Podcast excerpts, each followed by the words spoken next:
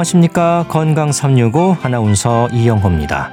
퇴행성 관절염으로도 불리는 골관절염은 노인성 질환으로 얘기됩니다. 특히 무릎 관절염으로 고생하는 분들은 앉고 서는 일은 물론 걷는 일에도 불편을 더하는데요.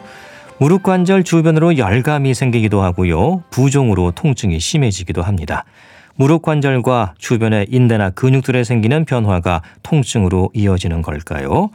한의학에서는 퇴행성 무릎 관절염을 어떻게 설명하는지 침을 비롯한 치료법에 대해서도 자세히 알아보겠습니다.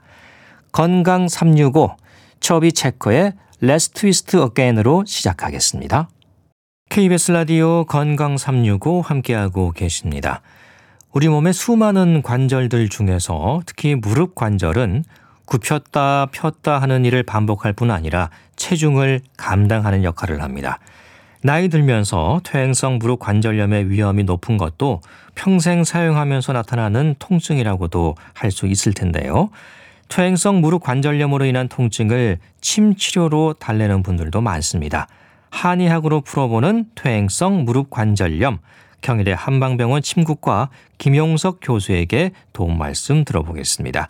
교수님 안녕하십니까? 네, 안녕하세요. 네, 교수님 오늘 먼저 이 질문부터 드려보겠습니다. 네, 네. 우리 몸에 관절이 몇 개나 됩니까? 네, 관절이라는 것은 예. 뼈하고 뼈를 연결해 주는 걸 관절이라고 하거든요. 예, 우리 몸의 뼈가 한 206개 정도 되고요. 뼈가. 네, 음. 관절 자체는 한 360개 정도 된다고 알려져 있고요. 예, 그 중에 이제 70개의 관절이 우리 몸의 움직임을 많이 나타내는 이런 관절이거든요.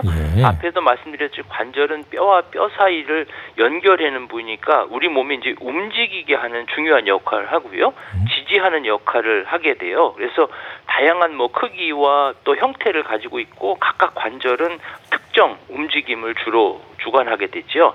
특히 이제 무릎 관절은 사람이 이제 걸어 다니잖아요. 예. 그러니까 체중을 지탱하고 또 여러 가지 활동을 할 수 있게끔 하는 아주 중요한 역할을 하기 때문에 건강을 유지하는데 아주 중요하지요. 네. 그 여러 관절 중에서 몸의 움직임에 관여되는 게 70개 정도 되는데 그 중에서 무릎 관절이 어떻게 보면은 고생을 가장 많이 하는 것 같습니다. 그렇죠. 이제 우리 예. 몸에서 가장 큰 관절 중에 하나거든요. 예. 그 하는 일이라는 게 이제 이 대퇴골하고 이제 다리 뼈로 연결해 주는 그런 관절이거든요. 그러다 보니까 매일 걷는다든지 뭐 달리기를 한다든지 앉고 일어서는 이런 동작할 때마다 무릎에 부하가 많이 가겠죠. 예. 그래서 이제 무릎 관절은 다른 관절에 비해서 이제 많이 손상이 되겠고요. 또 문제가 발생할 확률이 높기 때문에 특히 이제 연세가 많이 드시게 되면 아무 기계도 많이 쓰면 고장 나잖아요. 예. 무리가 가고 그러다 보면 무릎도 많이 쓰게 되면 문제가 많이 발생할 수 있기 때문에 더욱더 주의가 필요한 부위라고 볼 수 있죠. 네. 무릎 관절을 당장 생각하면 이게 안쪽으로는 굽혀지는데 바깥쪽으로는 또 안 열리잖아요. 그렇죠. 예. 네, 네. 그래서 마치 이제 문의 그 경첩 모양으로 생각하는데 이 구체적으로 어떻게 생겼습니까? 그 무릎 관절을 우리가 이제 앞에 말씀드린 경첩 모양의 관절이라고 부르는 건 이제 경첩처럼 움직이기 때문에 그렇거든요. 예. 그래서 이제 대퇴골 이제 허벅지 뼈하고 아래 이제 정강이 뼈 사이에 위치해 있어서 이 무릎 뼈 쪽 앞쪽에 이제 무리 앞부분을 또 보호하고 있고요. 네. 이런 구조 때문에 이제 무릎을 굽히고 펴는 동작을 아주 자유롭게 할 수가 있는 거죠. 예. 그래서 경첩 모양으로 얘기가 되고요. 꽤 복잡한 움직임을 하는 것 같아요. 생각보다는. 그렇죠. 네, 네. 예. 그 주변의 인대나 근육도 중요하겠죠. 그렇죠. 이제 무릎을 움직인다는 것은 이제 무릎을 주변을 둘러싸고 있는 인대하고 근육에 의해서 이렇게 지탱이 되는 거거든요. 예. 그래서 무릎 관절의 안전성을 높여주고 또 부상으로부터 보호하는 역할을 하게 돼요. 그래서 특히 이제 뭐 십자 인대나 뭐 측부 인대나 많이 들어보실 텐데 이게 이제 무릎의 안전성을 주로 또 담당하는 인대거든요.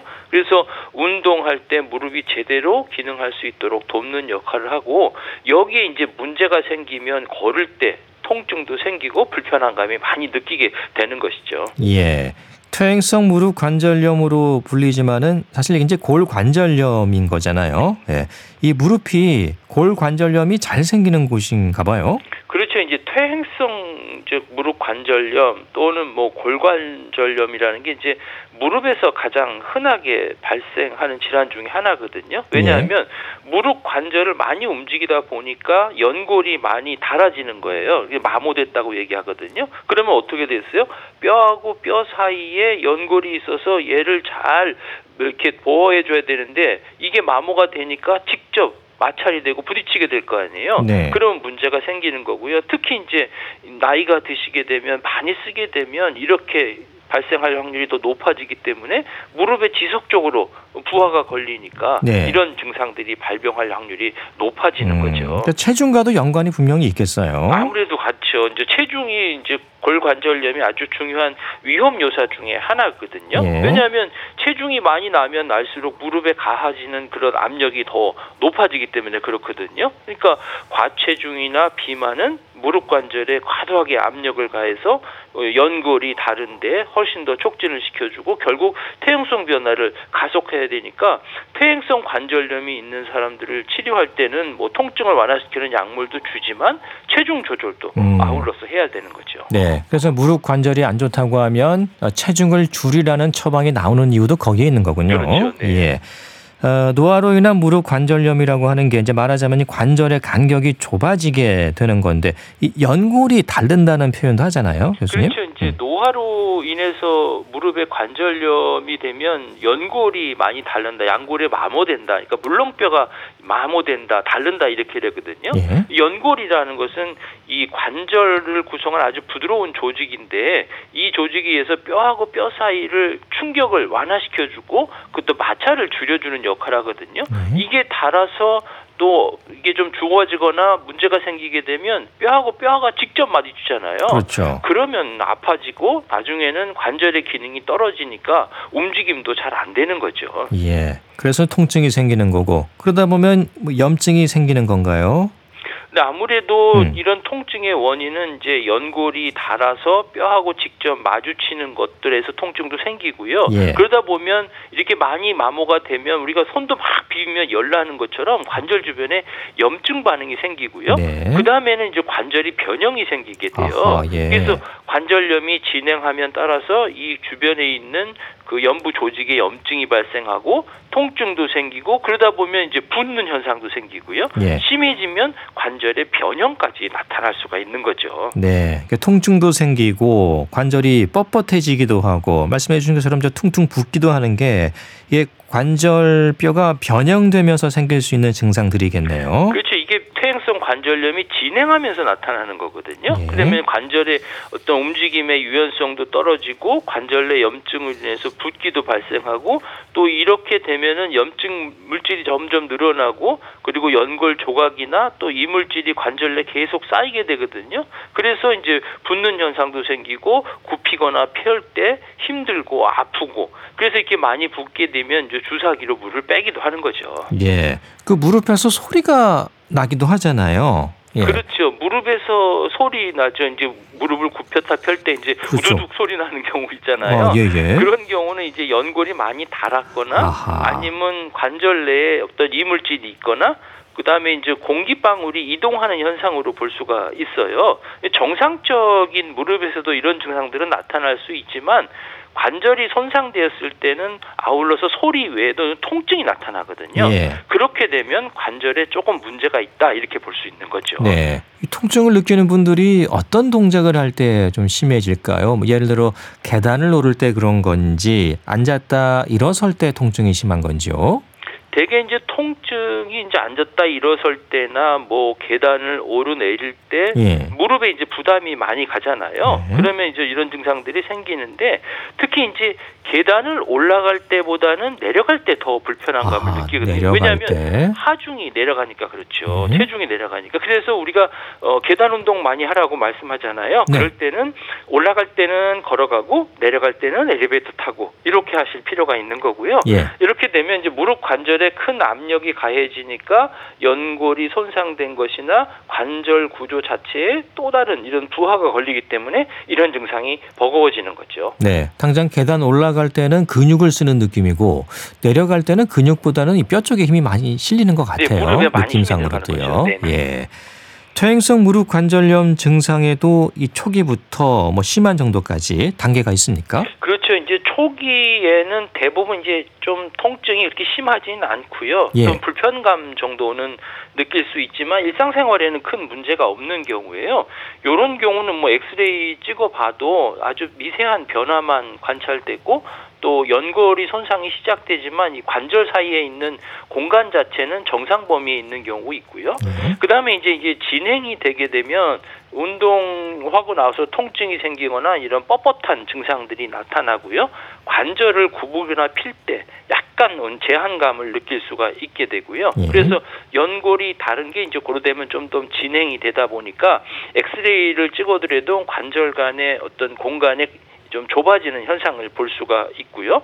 그 다음에 조금 더 중등도 이상으로 진행하게 되면 어떤 활동뿐만 아니라 활동 중에도 통증을 느낄 수가 있어요. 그러다 보면 일상생활에서 불편감이 더 많이 생기겠고, 뭐 계단을 오르내리거나 뭐 장시간 앉아 있기가 어려워지는. 이런 현상이 생기고요. 예. 그 후에는 연골이 더 닳고 관절 공간이 더 좁아지면 더 심한 통증을 느끼게 되고 무릎 운동을 아예 못하게 되는 이런 형태까지 생길 수 있고 심해지면 이제 관절의 변형까지 나타날 수가 있는 거죠. 예. 그 초기에는 좀 견딜만 하다가 점점 더 증상이 심해지고 나중에는 뭐 걷지를 못하는 경우도 생길 수 있겠어요. 아무래도 이제 통증이 초기에는 뭐 이렇게 심하진 않지만 예. 병이 진행함에 따라서 점점 좀 심하게 나타나거든요. 어, 초기엔 통증하고 불편한 감이 주로 있지만 점점 진행하면 통증도 막 심해서 참을 수도 없고 그리고 걷기도 힘들어지고 관절 자체도 움직이지도 못하고 변형도 생기고 이렇게 되는 거는 관절 내에 어떤 그 연골이 지속적으로 이게 달아 없어지고 염증 반응이 계속 늘어나기 때문에 네. 이런 증상이 생기는 거죠. 음, 또 관절뿐만 아니고 주변의 근육도 점점 가늘어지고 전반적으로 힘이 없어지는 거죠. 그렇지 이제 관절이 아프고 불편해지면 우리가 아프면 잘 안 움직이잖아요. 그렇죠, 예. 리고 활동량이 줄어들면 그거를 써야 될 근육 자체들이 못 쓰게 되니까 안 쓰면 살이 빠지거든요. 음. 그리고 가늘어지고 약해지죠. 그러다 보면 신체적인 어떤 어, 운동 능력도 떨어지게 되고 근력 이 떨어지다 보니까 이런 증상들이 더 심하게 나타날 수가 있는 거죠. 예. 교수님, 그 퇴행성 무릎 관절염이 남성들보다는 여성에게 좀 더 많습니까? 그렇죠. 여성에게 더 많이 나타나거든요. 아, 왜냐하면 예. 이제 이제 여성들은 아무래도 호르몬 변화가 많잖아요. 예. 특히 이제 폐경기 후에는 에스트로겐 수치가 떨어지다 보면 이런 현상이 생기는데 아하, 왜냐하면 예. 이 에스트로겐은 관절하고 뼈 건강을 유지하는데 중요한 역할을 하거든요. 그래서 이제 뭐 골다공증이나 이런 관절의 위험이 예, 증가하는 거죠. 예, 호르몬 영향도 있고 어 뭐 골 밀도 이런 것도 상관이 있을까요? 그렇죠. 아무래도 이제 골 밀도도 영향을 줄 수 있고요. 예. 에스트로겐 자체가 거기 떨어지게 되면 이런 증상도 생기고 또 근력이 떨어지면 또 이런 증상들이 더 많이 발생될 수가 있기 때문에 남성보다는 여성에게 이런 증상들이 더 많이 나타난다고 많을 볼수 수가 있다. 있죠. 네. 예. 어, 무릎 통증이 있고 또 나이가 많다고 해서 모두 퇴행성 무릎 관절염은 아닐 텐데 진단 기준이 되는 항목들이 있는 건가요? 그렇죠. 이제 퇴행성 무릎 관절염을 진단할 때는 물론 뭐 영상학적 진단이 필요하겠죠. 네. 엑스레이를 찍거나 뭐 MRI를 찍거나 찍어서 관절 자체가 어떤지 또 인대는 어떤지 이렇게 확인하게 되지만 어, 환자분들이 나타나는 증상이라든지 전신적인 어떤 검사 이런 경우가 필요한 거고요.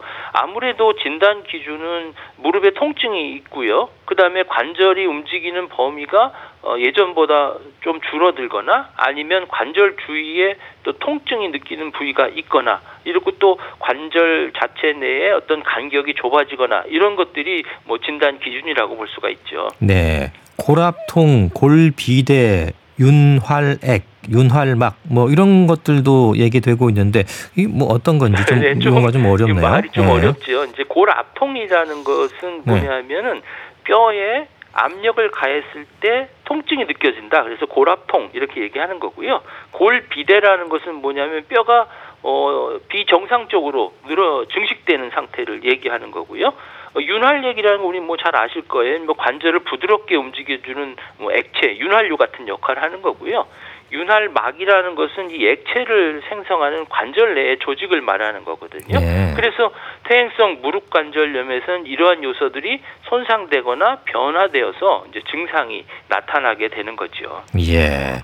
자, 한의학에서는 그럼 이런 병변을 설명하는 기준이 좀 차이가 있습니까? 어떤가요? 네, 한의학에서는 이런 증상들이 나타날 때 이제 사실 무릎 어, 통증이라고 해서 그냥 단순하게 통증이 아니고요. 예. 이게 무릎을 굽히거나 피지를 못하는 사람도 있고요. 뭐 가만히 있어도 쿡쿡 쑤시고 아픈 이런 사람도 있고 뭐 시리면서 아픈 분도 있고 화끈거리면서 아픈 분도 있고 부으면서 아픈 분도 있고 그리고 살이 빠지면서 아픈 분도 어, 있고 예. 다양하거든요. 예. 그래서 이 다양한 것에 따라서 한의학에서는 표현하는 방법이 여러 가지가 있는데요. 예. 먼저 뭐 학슬풍이라는 게 있어요. 뭐 학다리처럼 무릎 부분이 뿔그렇게 튀어나왔다 이렇게 얘기하는 경우도 있고요. 네. 또 비증이라고 해서 뭐 시큰거리고 저리고 묵직한 특 징이 어떤 느낌을 표현하는 경우가 있고 또 역절풍이라고 해서 무릎이 붓고 또 아프고 밤이면 더 심해지는 이런 현상도 있고요. 또 뭐 각기 증상이라고 해서 시간이 지날수록 이제 무릎을 움직이기 힘들고 붓고 아파요 이렇게 표현하는 경우가 있지요. 예. 그 한의학에서는 이 증상에 따라서 어, 표현하는 방법이 좀 다르군요. 그렇죠. 아무래도 나타나는 증상에 따라서 이제 통증이라 해도 그 예. 양상이 다른데 그 양상이 다른 것이 원인이 조금 다르다고 볼 수가 있는 거거든요. 여기저기 아픈 사람, 붓고 아픈 사람, 시리고 아픈 사람, 또 열나면서 아픈 사람 다양하게 나타날 수 있기 때문에 그렇죠. 예. 어, 많은 분들이 이제 침 치료를 받잖아요. 네, 네. 예. 침으로 기대하는 효과 어떤 게 있습니까? 아무래도 침 치료는 이제 기혈 순환을 촉진시켜 준다는 것이 이제 한의학의 원리거든요. 불량즉 통이라고 해서 어디가 막히거나 원활하게 공급이 안 되면 소통이 시켜주는 효과가 어, 없기 때문에 이런 부분이 있을 때 어, 관절염이 더 발생할사 이렇게 볼 수 있거든요. 그래서 그런 부분을 침 치료를 통해서 기혈 순환을 촉진시켜 주는 거예요. 이제 현대학적으로는 잘 알려진 게 뭐 엔돌핀 관련해 있는 기전이거든요. 예. 엔돌핀이라는 것은 이게 내인성 아편양 물질이라요. 그러니까 우리 몸에서 자연적으로 분비되는 어떻게 보면 천연 진통제 역할을 한다는 거거든요. 이렇게 침 치료를 하게 되면 이렇게 엔돌핀이 분비돼서 통증이 나타나는 신호를 차단해서 통증을 억제시켜주는 이런 효과가 나타난다. 이렇게 설명하고 있고요.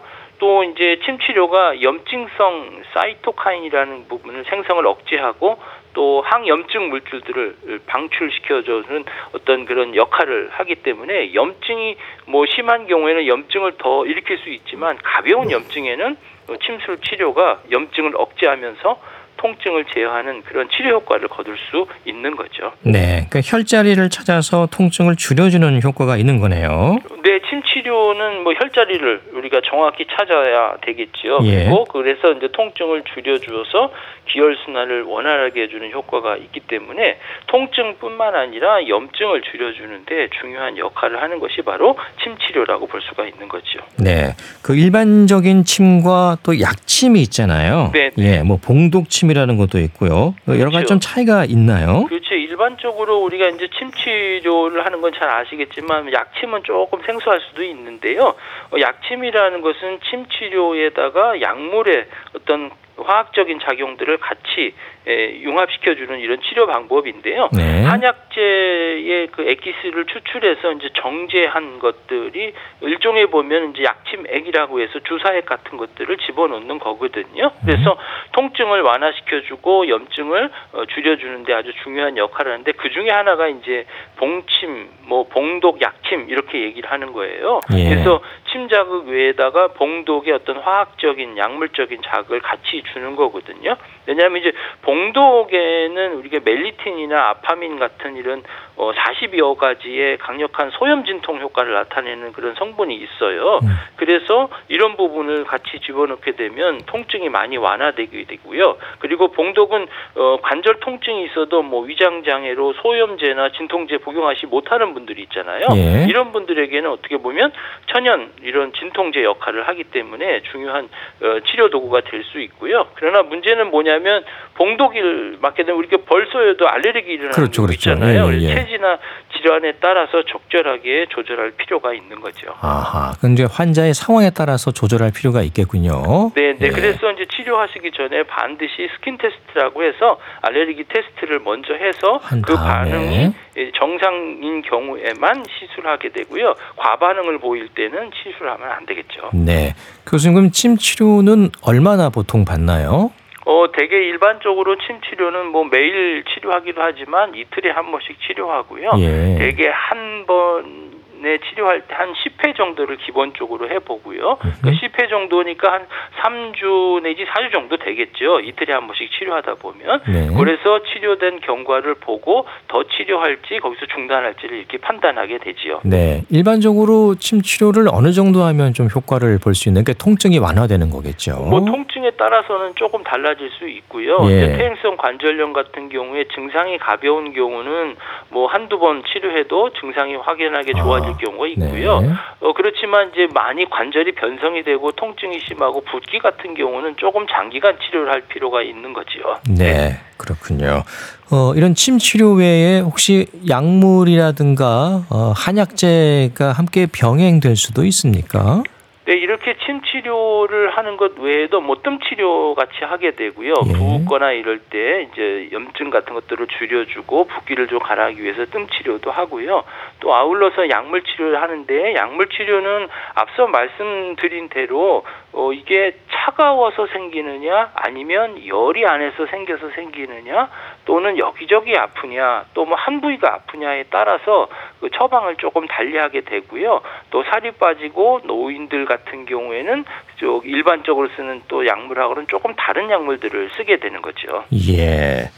그 일상에서 운동법도 중요하잖아요. 네, 네. 어떤 운동을 하면 좋을까요? 이게 무릎 관절염의 운동법은 상당히 중요한 부분 중에 하나거든요. 대개 이제 퇴행성 관절염이 있고 무릎이 있으면 많이 써서 그런 거니까 많이 움직이면 안 돼. 이렇게 생각하시는 경우가 많아요. 네. 그래서 무릎 관절 아낀다고 이제 신체 활동을 줄이고 또 운동을 피하는 것은 잘못된 거고요. 네. 그래서 규칙적으로 적절한 운동을 하시는 게 무릎 관절염에는 좋거든요.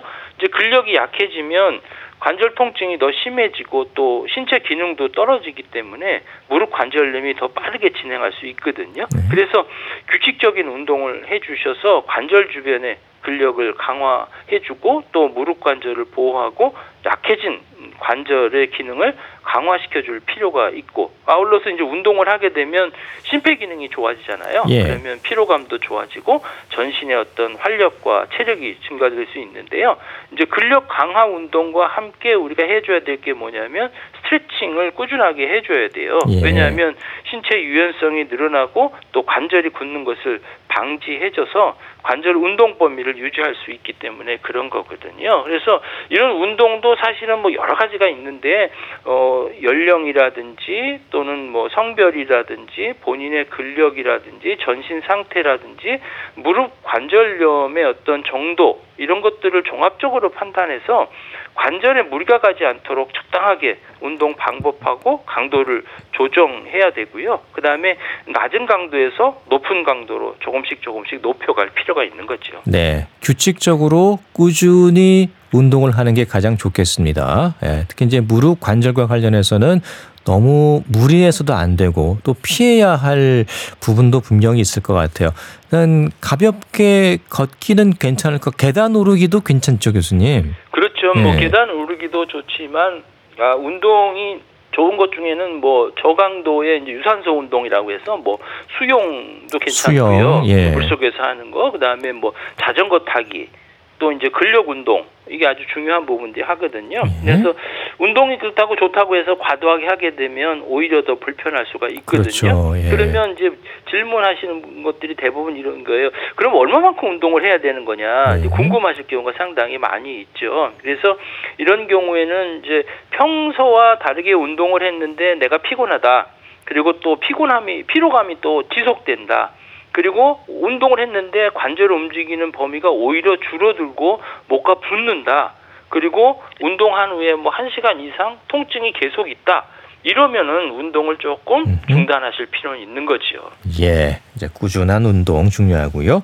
그리고 이 퇴행성 무릎 관절염, 이 퇴행성이다 보니까 그 늦추는 게 시간을 늦추는 것도 중요할 것 같아요. 그 일상생활에서 지켜야 할 부분들도 많이 있겠죠. 뭐 쪼그려 앉는다거나. 그렇죠. 이제 일상생활에서 이제 무릎 관절에 아주 불필요한 부담을 주는 그런 활동이나 자세를 피하는 게 중요한데요. 예, 어, 예를 들면 이런 거예요. 바닥 생활하는 거잖아요. 그렇죠. 리고 쪼그리고 앉는 자세. 예. 이게 무릎에는 상당히 과- 어, 부담을 주거든요. 오히려 관절염을 악화시킬 수 있기 때문에 이런 경우는 가능한 이런 쪼그려 앉는 자세, 이런 거 또 바닥 생활 이런 것들은 피하시는 게 좋, 좋겠습니다. 왜냐하면 또 이런 게 어떻게 익숙하다 보니까 편안할 수도 있겠지만 예. 장기적으로 보면 관절 건강에는 아주 안 좋을 수가 있으니까 특별히 주의하셔야 됩니다. 네, 앉게 되면 가급적 의자에 앉으시는 게 그렇죠. 좋겠죠. 네, 예, 뒤에 또 뭔가 좀 받치고 앉는 것이 좋고, 예.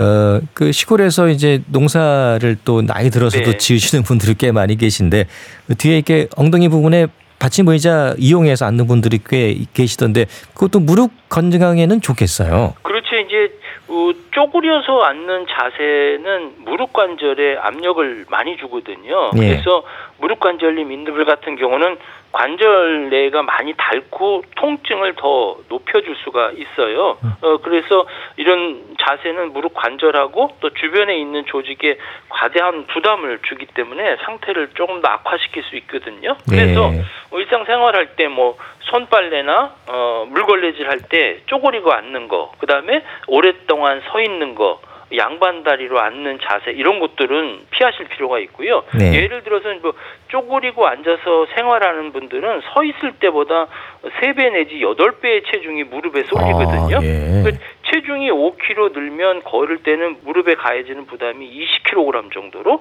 또 계단 오를 때는 35kg으로 4배 내지 7배 증가돼서 더욱더 부담을 주기 때문에 그렇거든요. 예. 그래서 무릎 관절염을 예방하고 치료할 때는 관절에 부담이 되지 않도록 근육을 튼튼하게 해주는 것이 중요하죠. 네.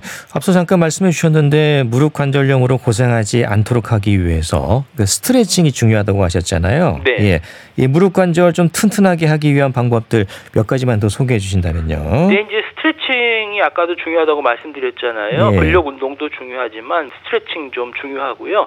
또 근육 강화 운동은 관절을 보호하는 것이고 스트레칭은 관절을 유연하게 한다 이렇게 에, 이해를 하시면 되고요. 예를 들면 뭐 어, 대퇴 사두근이나 hamstring을 강화시켜주는 운동 뭐 이런 것도 들을 수 있는데 예. 어, 쉽게 할 수 있는 방법 중에 하나는 것은 어, 누워서 다리 들기 운동하는 거 있잖아요. 아, 예. 어, 눈은 천장을 보고 똑바로 누운 상태에서 한쪽 다리를 구부려 세우고 또 한쪽 다리를 쭉 뻗고 그 상태에서 쭉 뻗은 다리를 천천히 올려주고 이때 이제 너무 올리지 말고 한 뼘 정도 손 높이로 올리고 그 자세를 한 5초 정도 있다가 다시 천천히 내리고 또 다음번 이렇게 각각 해서 한 10회 정도 다리를 음흠. 번갈아 하시면 좋겠고요. 네. 또 앉은 자세에서 한쪽 다리에 벽에를 놓고 또 한쪽 다리로 누르는 운동이라든지 그양 무릎 사이에 벽에 놓고 벽에 조이는 운동 있잖아요. 예. 이렇게 하거나 또 옆으로 누워서 한쪽 다리를 들고 버티는 거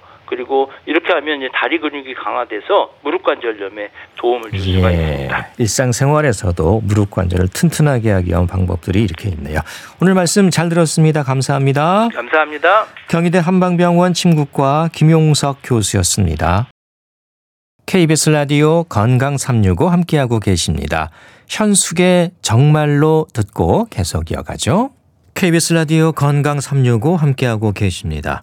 책으로 생각해보는 건강 이야기 북컬럼니스트 홍순철 씨와 함께하겠습니다. 어서 오십시오. 안녕하세요. 오늘 소개해 주실 책은 제목에서도 여러 생각을 하게 하네요. 의료 쇼핑. 나는 병원에 간다. 아, 제목으로 봐서는 어떤 내용일지 약간 짐작은 되는데, 예, 소개해 주시죠. 예. 환자 만드는 의사, 어, 의사 만드는 환자. 어, 어떤 느낌이 드세요? 어, 의사, 또 의료, 네. 또 몸이 아픈 거, 또 몸이 아프면 정말 좀 슬픈 일이잖아요. 그렇죠. 이런 것들에 어떤 자본이 또 들어간다는 맞습니다. 예. 만든다라는 표현이 상당히 가슴 아프게? 예, 음. 다가와 오는데요. 예. 이 책은요 의사, 환자, 가족이 병을 만드는 사회 음. 이런 사회에 대한 반성입니다. 좀 돌아볼 필요는 있죠. 그렇죠. 네. 그리고 더 나은 의료 현장을 위한 고민이 담겨져 있는데요. 저자인 최연호 박사는 삼성 서울병원에서 25년 동안 진료하고 있는 소아과 전문의세요. 네. 책을 통해서 의사, 환자, 가족의 이 트라이앵글이 어떻게 없는 병까지 만들어내고 어허. 있는지를 밝히고 있는데요. 네. 의학 지식만으로 환자를 보는 의사 또 문제고 네. 매우 걱정이 많은 환자도 문제고 문제고. 그리고 자신의 두려움을 피하려고 환자를 컨트롤하고 있는 예민한 가족도 문제다. 음. 이들 삼각관계에서 벌어지는 악순환이 종류별로 다양하다라고 이야기를 하고 있는데요. 이로 인해 생기는 우리나라만의 과잉 병원 쇼핑의 실태라던가 그리고 없는 병도 만들어내는 소위 발병하는 사회의 실상을 책을 통해 공개를 하고 있습니다. 예. 저자가 이렇게 이야기를 해요. 나는 소아 청소년과 의사다. 내 고객은 다른 과 의사들의 두 배 이상이다. 음. 나는 아이를 보지만 사실 부모를 본다. 어떤 의미인지 아마 짐작이 되실 텐데요. 예. 책을 통해서 저자가 하고 싶은 이야기가 이 문장 속에 담겨져 있습니다. 예. 또 현직 의사시고 큰 병원에서 많은 환자, 가족을 직접 만나면서 경험했던 얘기들이기 때문에 더 와닿을 것 같습니다. 예. 어, 종합병원, 큰 병원의 의사 눈여겨볼 점이고요. 더 나은 의료 현장을 위한 고민이라고 하셨나요? 그렇습니다. 저자는요, 책을 통해서 의료의 본질은 두려움이다 라고 이야기를 해요. 환자가 사실 자신의 어떤 질병을 두려워하죠. 그렇죠. 근데 그것만큼 의사도 자기의 진단과 처방이 틀렸을까봐 치료가 적절하지 않을까봐 두려워한다. 아, 그렇군요. 라고 솔직하게 고백을 합니다. 예. 먼저 한번 의사의 입장을 들여다보죠. 예. 의사들에게는 소위 가이드라인이라고 하는 게 있다고 그래요. 음, 음. 이걸 따르면 일단 오진과 잘못된 치료의 두려움에서 벗어날 수가 있습니다. 근데 문제는 가이드라인이라고 하는 게 변할 수 있다라는 겁니다. 네. 시간이 흐르면서 그리고 사실 변할 수 있다라는 이 사실은 자신의 이전의 치료 방침에 문제가 있었다라는 사실을 고백하고 아, 시인하는 거거든요. 예. 그런데 의학 기술의 발달로 인해서 이러한 일들은 빈번하게 일어날 수밖에 없는 일입니다. 네. 그리고 그 변화를 받아들일 때까지는 사실 의사와 환자 가족 사이의 갈등, 논쟁을 피할 수 없는 게 우리 현실이라는 거죠.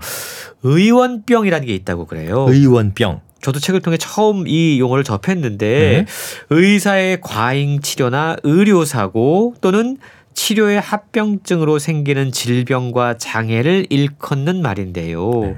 이 의원병 때문에 오늘날 실제로 많은 의사들이 환자를 치료할 때 방어적으로 아. 치료한다고 그럽니다. 네.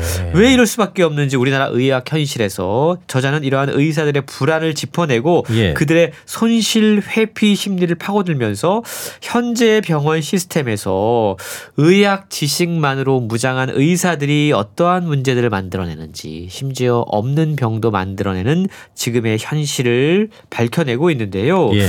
의사나 병원은 치료 과정에서 혹시나 발생할지 모르는 자기의 손실을 먼저 계산하고 회피하는 경향이 있습니다. 예. 그리고 그것 때문에 바로 오진의 근원이 되기도 한다라는 거죠. 예. 뭐 의사의 능력이 떨어지고 진료 능력이 낮아서 그런 문제가 절대 아니고 그렇습니다. 어떤 이 우리나라의 사회적인 이 병원 사회에서의 어떤 문제점들 때문에 의사들이 방어적인 자세를 취할 수밖에 없다는 거잖아요. 맞습니다. 예. 또 오진이 있게 되면 그게 더 큰 문제를 발생할 수 그렇죠. 있기 때문에 최대한 조심조심 가- 갈 수밖에 없다는 거군요. 예. 충분히 이제 이해가 되고요. 그래서 뭐 환자들은 그래서 최소 두 군데, 세 군데 이상 병원을 가봐야 된다 이런 말도 있어요. 그것 역시 참 우리나라 이 의료의 가장 큰또 문제 가운데 하나라고 이야기할 수 있는데요. 예. 환자들이 너무 쇼핑하듯 가볍게 병원을 찾습니다. 오죽하면 병원 쇼핑이란 말까지 생겨났습니까? 네. 그러면서 어, 환자의 가족 역시 병의 근본 원인이 될 만큼 상당한 영향력을 행사하고 있는 게 큰 문제다. 가족들이 네. 라는 겁니다. 저자가 특히 이제 소아 청소년과 의사시잖아요. 네. 저는 이해가 돼요. 보통 소아 청소년과는 대부분 부모가 같이 그렇습니다. 가잖아요. 네. 부모가 오히려 자녀의 증상을 악화시키는 게 사실 더. 많다. 음. 라고 지적하고 있다라는 겁니다. 네.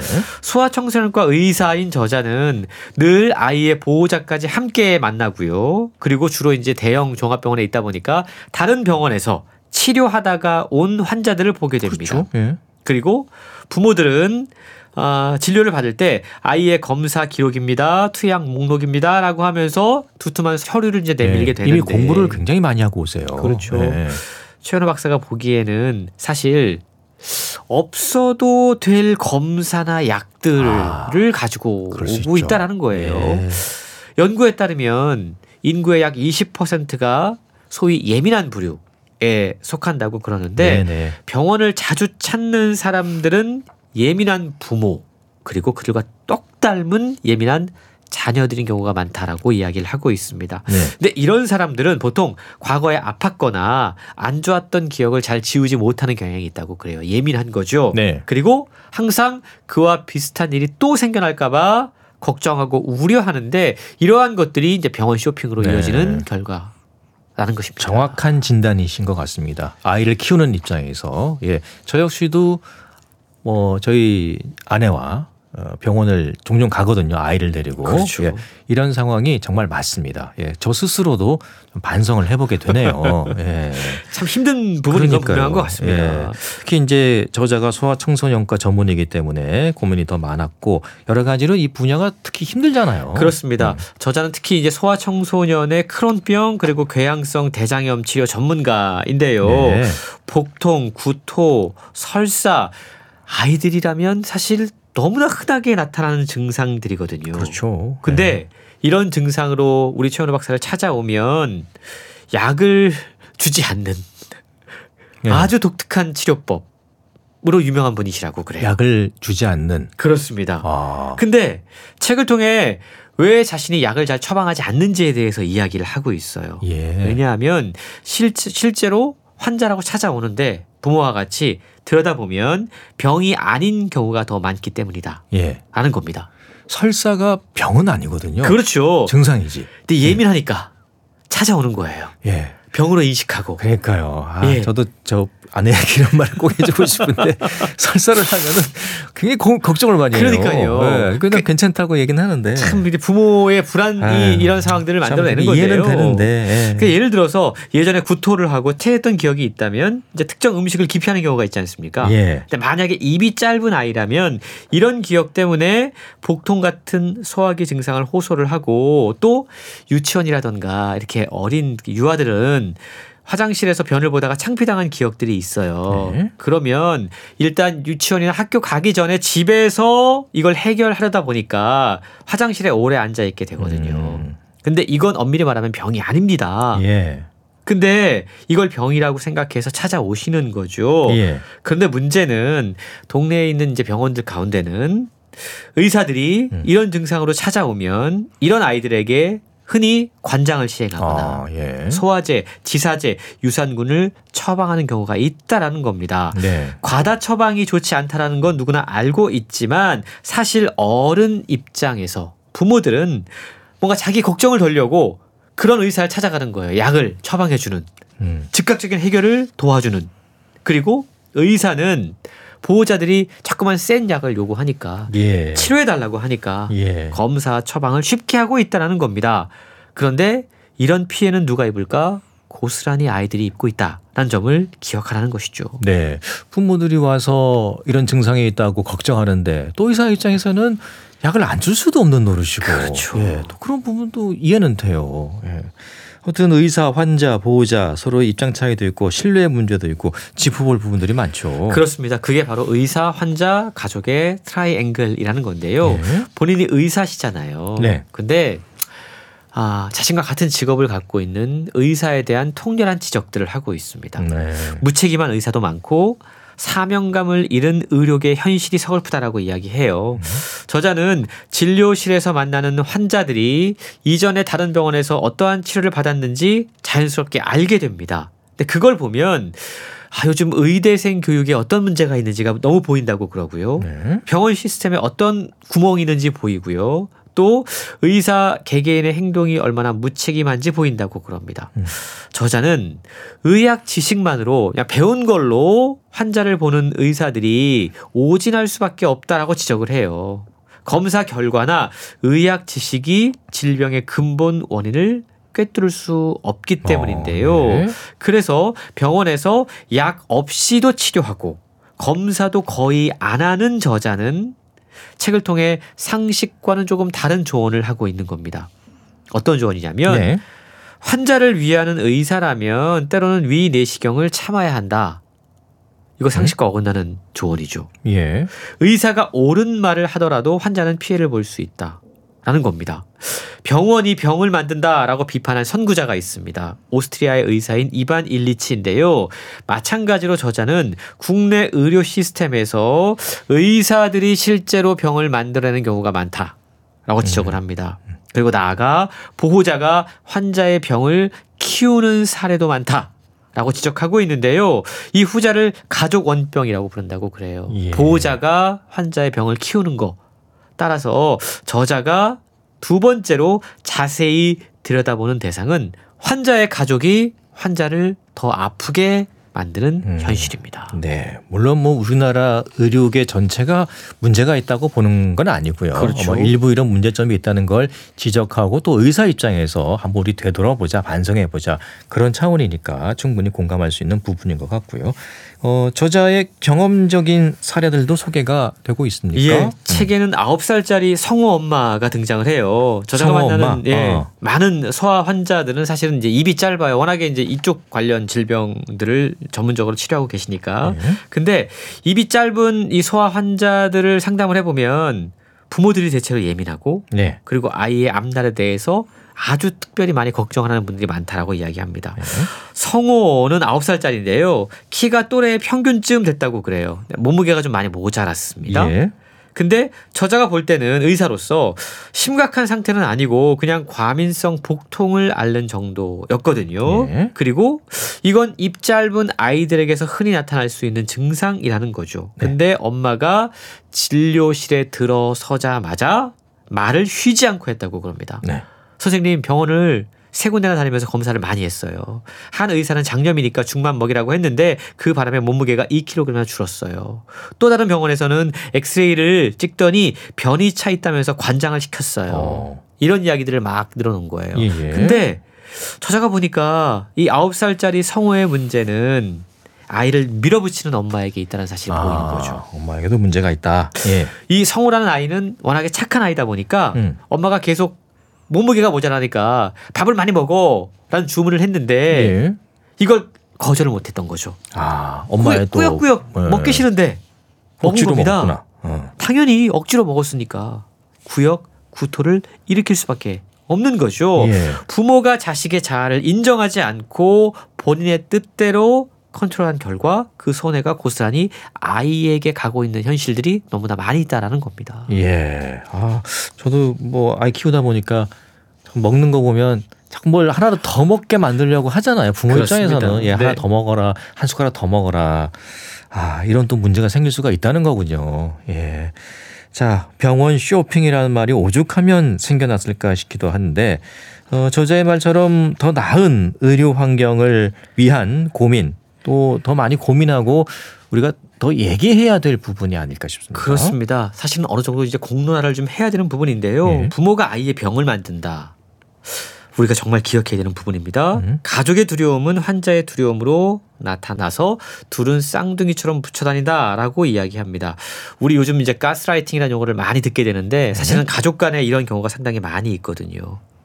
부모의 가스라이팅이 자녀에게 신체화 증상으로 나타날 수 있다. 라는 건데요. 네. 그래서 의사라면 특히 소아과 의사라면 진료실 안에서 가족을 함께 꼭 관찰을 하면서 이 병의 맥락을 짚어야 된다는 겁니다. 음. 증상만 볼 게 아니라 이 병의 근본적인 원인을 가족을 보면서 함께 찾아낼 수 있어야 된다는 건데요. 그러니까 원인을 알려면 사실은 상담을 오래 해야 되거든요. 예. 이런저런 이야기들을 캐 물어야 되는데 우리나라 의료 시스템은 사실은 그런 여유를 잘 허락하지 않습니다. 아, 그렇죠. 예. 최윤호 박사는 정말 훌륭한 의사는 검사 결과가 정상이어서 정상이라고 말하지 않는다. 음.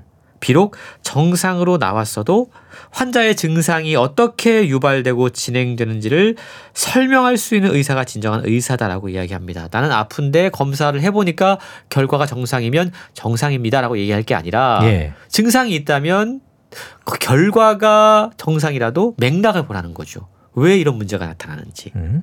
사실 기껏해야 진료 시간 5분이 허용되는 우리나라 의료 현실에서 네. 이런 저자의 지적이 잘 실천될 수 있을지 의문이긴 하지만 예. 저자가 강조하는 게 휴머니즘 의료거든요. 예. 그 그런 것들이 바로 이 진료 시간을 여유 있게 하는 것이 시작된다는 사실을 우리가 기억하면 좋을 것 같습니다. 네. 이 진료 시간이 짧다 보니까 어, 들어가기 전에 메모를 해서 뭘 얘기를 해야 될지 요점을 그러니까요. 써서 들어가거든요. 예, 들어가서 요 부분 요 부분. 그러니까 또 빨리 얘기할 수밖에 없고, 맞습니다. 예, 만나서 많은 얘기를 할 수가 없으니까, 예, 좀 여유 있게 되면 좋겠는데 현실이 녹록지 않네요. 그렇죠. 예, 또 이런 부분들 하나 하나씩 좋아지겠죠. 또 고쳐 나가야 되고요. 의료 쇼핑 나는 병원에 간다. 오늘 북칼럼니스트 홍순철 씨가 소개해 주셨습니다. 고맙습니다. 고맙습니다. 네. KBS 라디오 건강 365 김정민의 슬픈 언약식 들으면서 모두 마치겠습니다. 아나운서 이영호였습니다. 고맙습니다.